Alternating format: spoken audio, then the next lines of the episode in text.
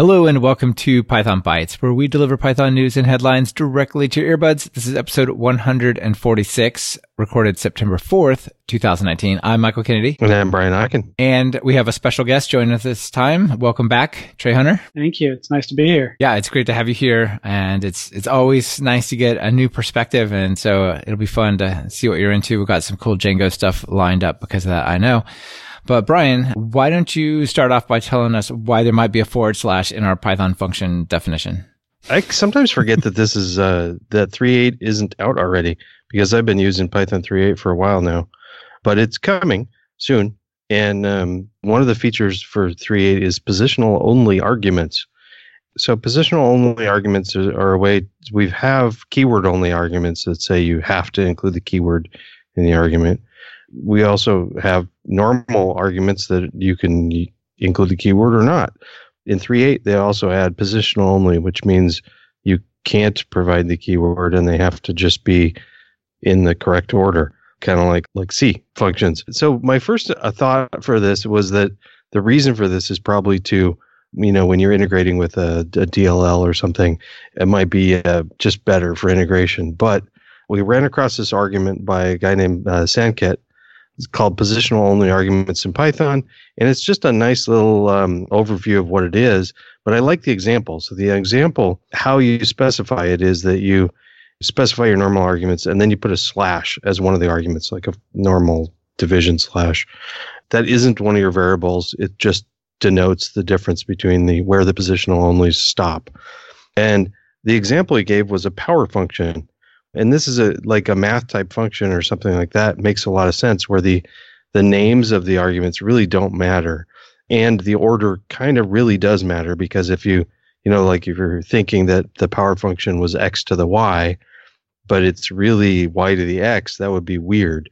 So specifying them in the correct order is kind of necessary so anyway i just wanted to throw this out there because it was a good example of a place where positional only arguments makes a lot of sense. Yeah, it's interesting. You know, when I first looked at it, I thought, well, what is the value of this? But there are a couple interesting things. One, functions that are called positional only without the keywords have some kind of significant speed up. I can't remember if it's in 3.7 or if it's coming in 3.8 or something like that, like 20% quicker. So there's some kind of performance optimization for this. I also heard that it might make other implementations like PyPy and other things easier to have compatibility with some of the lower level stuff in there if you can have these positional only arguments. So it's interesting. It's a feature coming in 3.8. I'm curious to see how it gets used, right? Like how many people actually go and use it. Uh, we've had, like you said, the keyword only arguments, which is the star, not star args, but star comma argument. Whereas as you have to do the keyword argument style. And I don't see that very often, but I kind of like that as a feature for sure. So maybe I'll, I'll, this one will grow on me. Trey? This is an interesting one because I, I'm pretty sure this was discussed when they were um, planning the feature that this is actually already possible at the C layer in Python. And in fact, I, I brought this up while you were talking about POW, Brian. If you look at help on the built-in POW function in Python, Python, it actually has the slash in the documentation because that slash is already there. It means something. You just can't use it as an actual Python syntax right now. So you already cannot call the POW function that's built in with anything but positional arguments. This just kind of reveals or allows this feature to be used by actual Python programmers outside of that C level. So, I mean, as a teacher, I kind of feel like it's yet another thing to teach but it's also kind of consistency, right? That it, I can now explain the help documentation with an actual Python feature. yeah, it, it makes nice. it, uh, yeah, like brings it up for all the regular developers, not just the core developers. Okay, interesting. Trey, I promised something about Django. What you got for us? Yeah, Django stubs. So this is uh, type checking in Django. So type annotations, which are you know a cool, I'd say new Python three thing. I guess they're not so new anymore, although they keep adding you know little edges to them. It's a pretty new library, I think. There's a blog post that I saw on this recently. Let me see when it was written. Yeah, it was, oh, just last week, I guess. And because of that, I guess it's in beta in the sense that, you know, without actual users giving you feedback, it's, it's only going to work for your use case, maybe, especially because Django's used so widely. To be clear, I don't use type annotations in my Django code, but, you know, this library might allow me to eventually. And I figure more people knowing about it means more users, more people maybe fixing little edges in there because there's so much magic kind of I mean, as much as they say there was a big magic removal in Django, there's just a lot of corners in Django to kind of fix with annotations. Yeah, I think annotations are great. They can definitely overwhelm the code and go crazy, but judicious use here and there where you're crossing boundaries and stuff. You're like, what the heck is that supposed to be? Or even something as simple as like putting a type annotation on a request object. So you can say request dot. How do I get to headers again? And what exactly is headers? Is it a dictionary? Is it a multi-dict? Is like, what is it? Right. So those kinds of things I think are super valuable and I'm happy to see this. Right. Well, and the edges between the code, you know, if Django or a third party library is expecting something that what you're sending it works 80% of the time, but there's that one edge case that technically you're not using yet and no one's testing that thing you don't even know about, you know, it could break, but a type annotation might actually hint at a test you haven't even written yet. So, so are the the Django type checking is that going to extend to uh, like a- APIs as well? Ooh, that's a good question. Yeah, I wonder about that because it says in the article it talks about Django REST framework, and I didn't even think about the fact that you could probably piggyback on top of this for some kind of other kind of type checking on top of it. But I don't know. I think this is kind okay. of more geared toward the um, the actual programmer side of things, but I'm, I'm not certain. Okay. Yeah, that's a good one. I'm sure a lot of Django programmers out there will like, especially if you're already using type annotations. Be cool.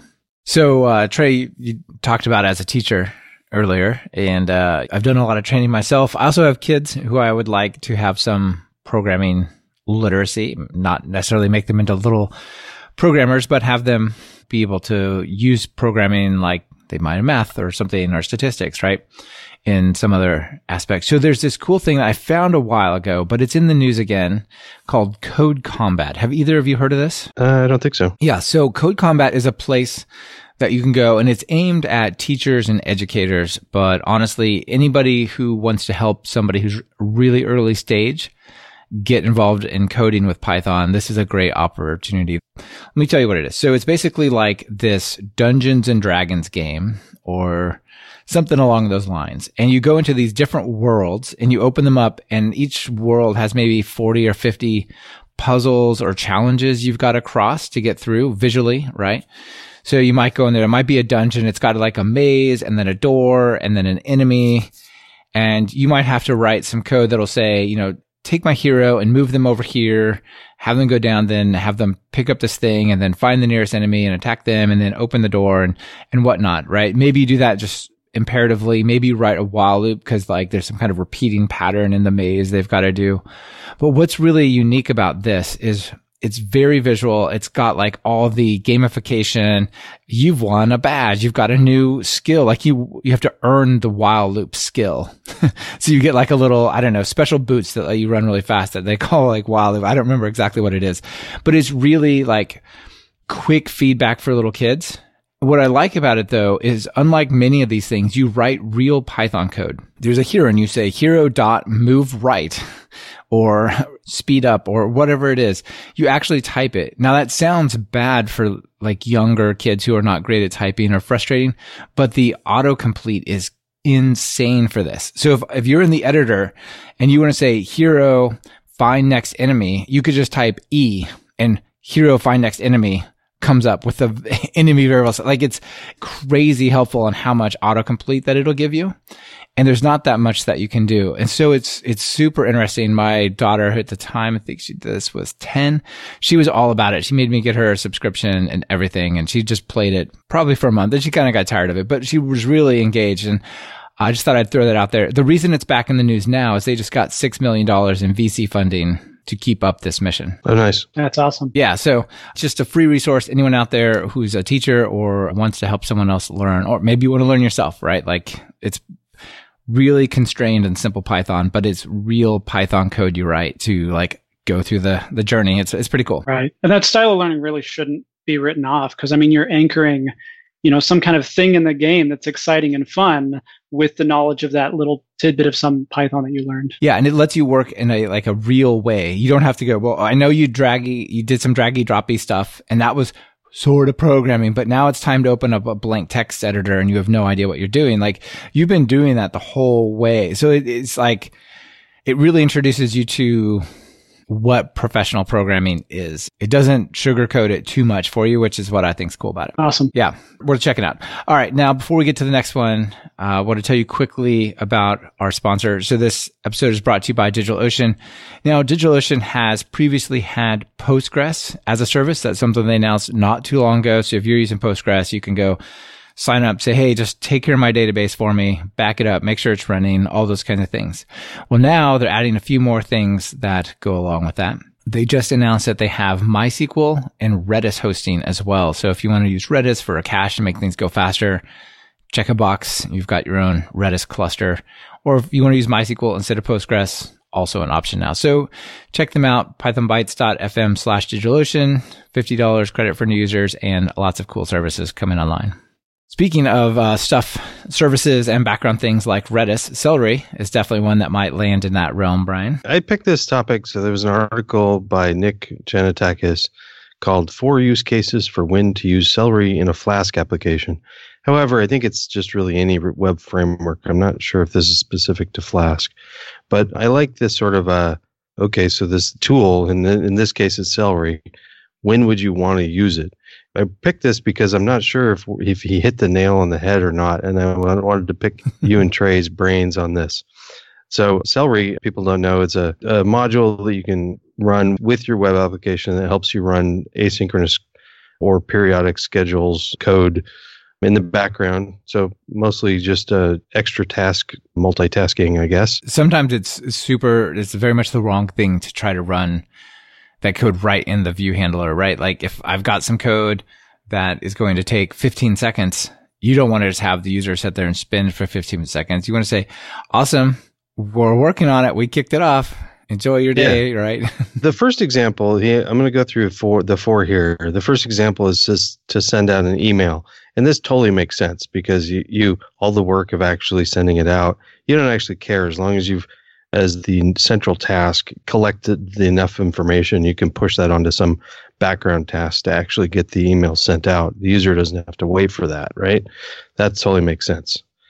The other three are connecting to third party APIs, performing long running tasks, and running tasks on a schedule. And the third party API one, I don't actually quite get. So I was hoping that one of you could explain if this is a good idea or a bad idea or any thoughts? Yeah, I use it for all four of these things actually. I mean, oh, in, okay. in, in, Python morsels, I use it for all four because sending emails, that's the thing. Every every Monday, 7 a.m. Pacific time, I have to send hundreds of emails. And I actually was just wrestling with Celery the last couple days to get the email sending down from 10 minutes to 23 seconds, which was only possible because you know, I realized I could make it a little bit more concurrent because you can kind of just throw more celery at the issue sometimes. and then third party APIs, if you've got a thing like a maybe not a credit card processing, but something that could happen. It could happen in the background. You just have to go notify some analytics thing or something. The user doesn't need to wait for that. So you can just spin that off, you know, in a Celery task on a schedule. You know, sending emails in my case was on a schedule as well. And long running tasks, sending emails is actually a pretty long running task for me. You know, it used to be 10 minutes. Is there cases where like the user's waiting to see some something coming back, but you still want to use Celery? Well, I would say sometimes, and I'm pretty much with Trey on all of these things. I don't use Celery. I just have like a real simple like background thread that I kick stuff off to because the work that I'm doing is 10, 20 seconds, whatever. Like that's good enough to just not have more servers talking to each other where there's more places they could fail. But when you're talking to a third party API, if somebody comes and says, buys a course on my website, I absolutely want to wait until I get a response say, yes, that was approved. No, it was denied or whatever, right? So that one, I would never kick purchasing, like a purchasing call or something like that off to a background queue. But what I may well do is, Hey, I want to add this person to my mailing list. There's no reason that they don't want a response. I think the thing is if they do not expect a response in the web page, it's a totally good candidate for this background work, right? Like if you say, I can't log in, I need to reset my email, they don't expect that to happen. You can just say, Hey, yeah, great. We emailed you. Go check your email, right? There's always like a five second delay anyway before it makes it through the email pipes.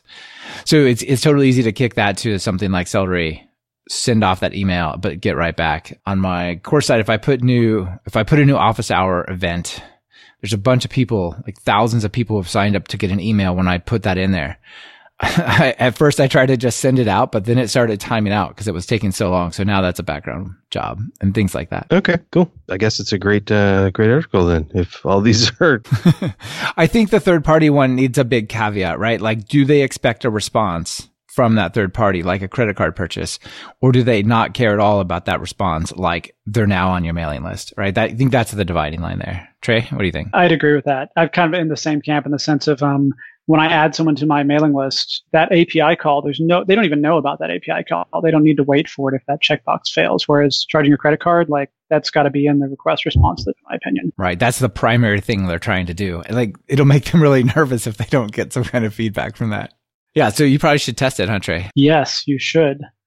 The next thing we're going to talk about is PyTest, which is you know one of Brian's favorite things. Obviously, I feel I feel like I stole this one from Brian because it's about PyTest. But so this is PyTest steps, is what I'm sharing, which is I didn't really know what it was when I first looked at it. Then I kind of scrolled through and saw the code, and personally, I would use this kind of coming from a Django perspective of my functional test. If I have a test where by necessity, I've got a lot of steps in it. You know, I have to go to the login page, log in, click here, fill out another form, do a thing. It's not a unit test. It's this like multi-step process. It would be nice to kind of put little checks in there and say, did it pass this far?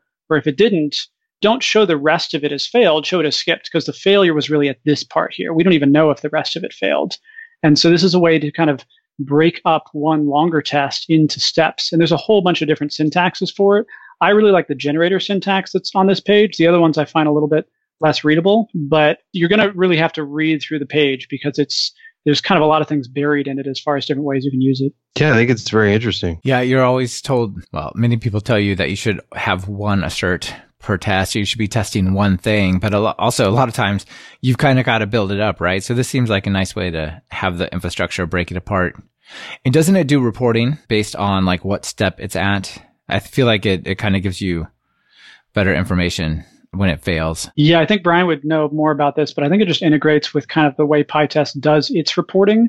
And like it pretends as if it has run multiple tests in a sense, kind of like how parameterization works, I think. Yeah, it looks like the output just it looks just like a uh, parameterization. So you have the the test name is the same, but each step will be like listed in a bracket after the test name looks like it is piggybacking off the parameterization stuff. I think it's a nice implementation. I'm going to have to play with it. My fear in, in working with the teams is it is helpful to try to focus in and have a test that really focuses on something. And workflow tests are a red flag, but we do have workflow tests. Those are real things. And so this is a way to have workflow tests be in place. I would just say probably don't abuse it too much, but in some cases it might be the perfect hammer. Yeah, if you've got to have have it, you might as well do it with a nice tool. Yeah. Right. Right. I feel like this is, you know, it's it's a smaller use case in terms of those very few workflow tests, but it's still useful. Yeah. Yeah. All right. Let me wrap us up with this last main topic here. And now before I tell you all what it is, let me tell you the scenario which it makes sense to use because it came out of law and you might think, well, I'm not a lawyer, so this is irrelevant to me. And it may be, but it might not be. So the idea is with this thing I'm about to tell you about, if you want to conduct a, like a survey, think survey monkey or something like that, or you want to create kind of a self-guided interview process, but you want a lot of workflow and control. There's this really creative project called Doc Assemble and it comes out of the legal space. There's a guy named Jonathan Pyle. I actually interviewed him for Talk Python on this, and that's coming out in a couple weeks, something like that probably about the same time this episode ships, actually. And the idea is he worked for a like public defendant type place where it wasn't a big fancy law firm, but they needed to talk to lots of people and do like legally valid interviews and gathering up information. So he wrote this open source thing called DocAssemble and it can be used anytime you kind of want to conduct interviews or surveys that are way better than say, um, SurveyMonkey, where you have lots of flow. The way you can create the workflow is wild. You write basic Python code and then it evaluates the Python, the execution path. So I could say if user dot is US citizen, then something else, something else. And it will actually realize, okay, I have to first determine if they're a US citizen. And only if they say yes, do I have to ask them this other question that's inside that if statement? And the way it does it is really wild. So this thing is packed with all sorts of features. It has, um, sends SMS, email, does OCR. It has like plugins. It has background tasks. We just talked about Celery. It does a bunch of background stuff. I think actually using Celery, you define the interviews in YAML and you write the flow in basic questions in Python. And it's just a really interesting way to make like advanced interview workflow survey type things. So people might check that out. It's, it's open source and it, it, looks pretty cool. When I looked at this, I definitely want to try to come up with a reason to use it because it looks it looks kind of fun. You can even go and there's like a demo, like try it or take a survey or whatever. And when you do that, there's at the top, there's something that shows the source for each question.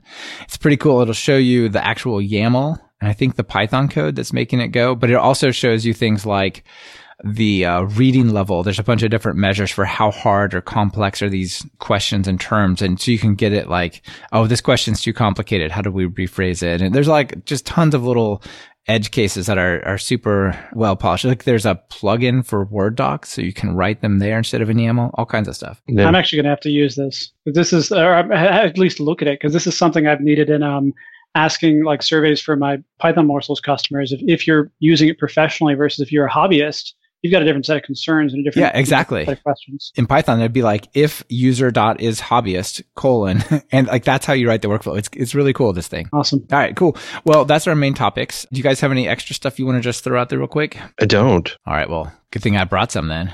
Yeah. Actually so really quickly we are at uh, 194740 projects on pypi which means we are on the edge of 200,000 packages on PyPI, which is I think pretty awesome. So, so very exciting to have uh, that growing. I remember when I was blown away that there were like 70,000 packages. That's yeah. Awesome. Yeah.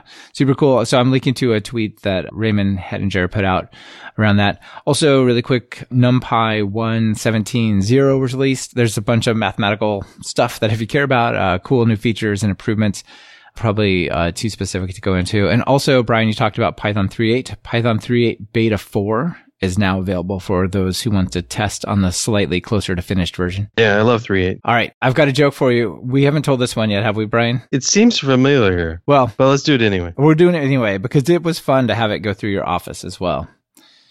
All right, knock knock. Who's there? Recursive function. Recursive function who? Knock knock. yeah, how long can we go for this? so it's it's a good joke, but you only understand it if you know recursion, right? So how do you learn about it? Do you Google it, Brian? Yeah, you can Google recursion, and then you'll see a link that says, "Did you mean recursion?" That's awesome. All right, I don't know who put this next one here, but I really like it. You have to do it though. Okay, yeah, I put it down. So, hey, what's your address? 192.7.7.3. No, your local address. 127.0.0.1. No, your physical address. AC5EC. Gives a MAC address.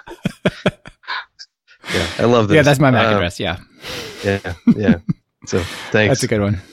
All right. Well, those were some good laughs. And uh, Trey and Brian, thank you both for being here today. Thanks for having thank me. You. Thank you for listening to Python Bytes. Follow the show on Twitter via at Python Bytes. That's Python Bytes as in B Y T E S and get the full show notes at pythonbytes.fm. If you have a news item you want featured, just visit pythonbytes.fm and send it our way. We're always on the lookout for sharing something cool. On behalf of myself and Brian Okken, this is Michael Kennedy. Thank you for listening and sharing this podcast with your friends and colleagues.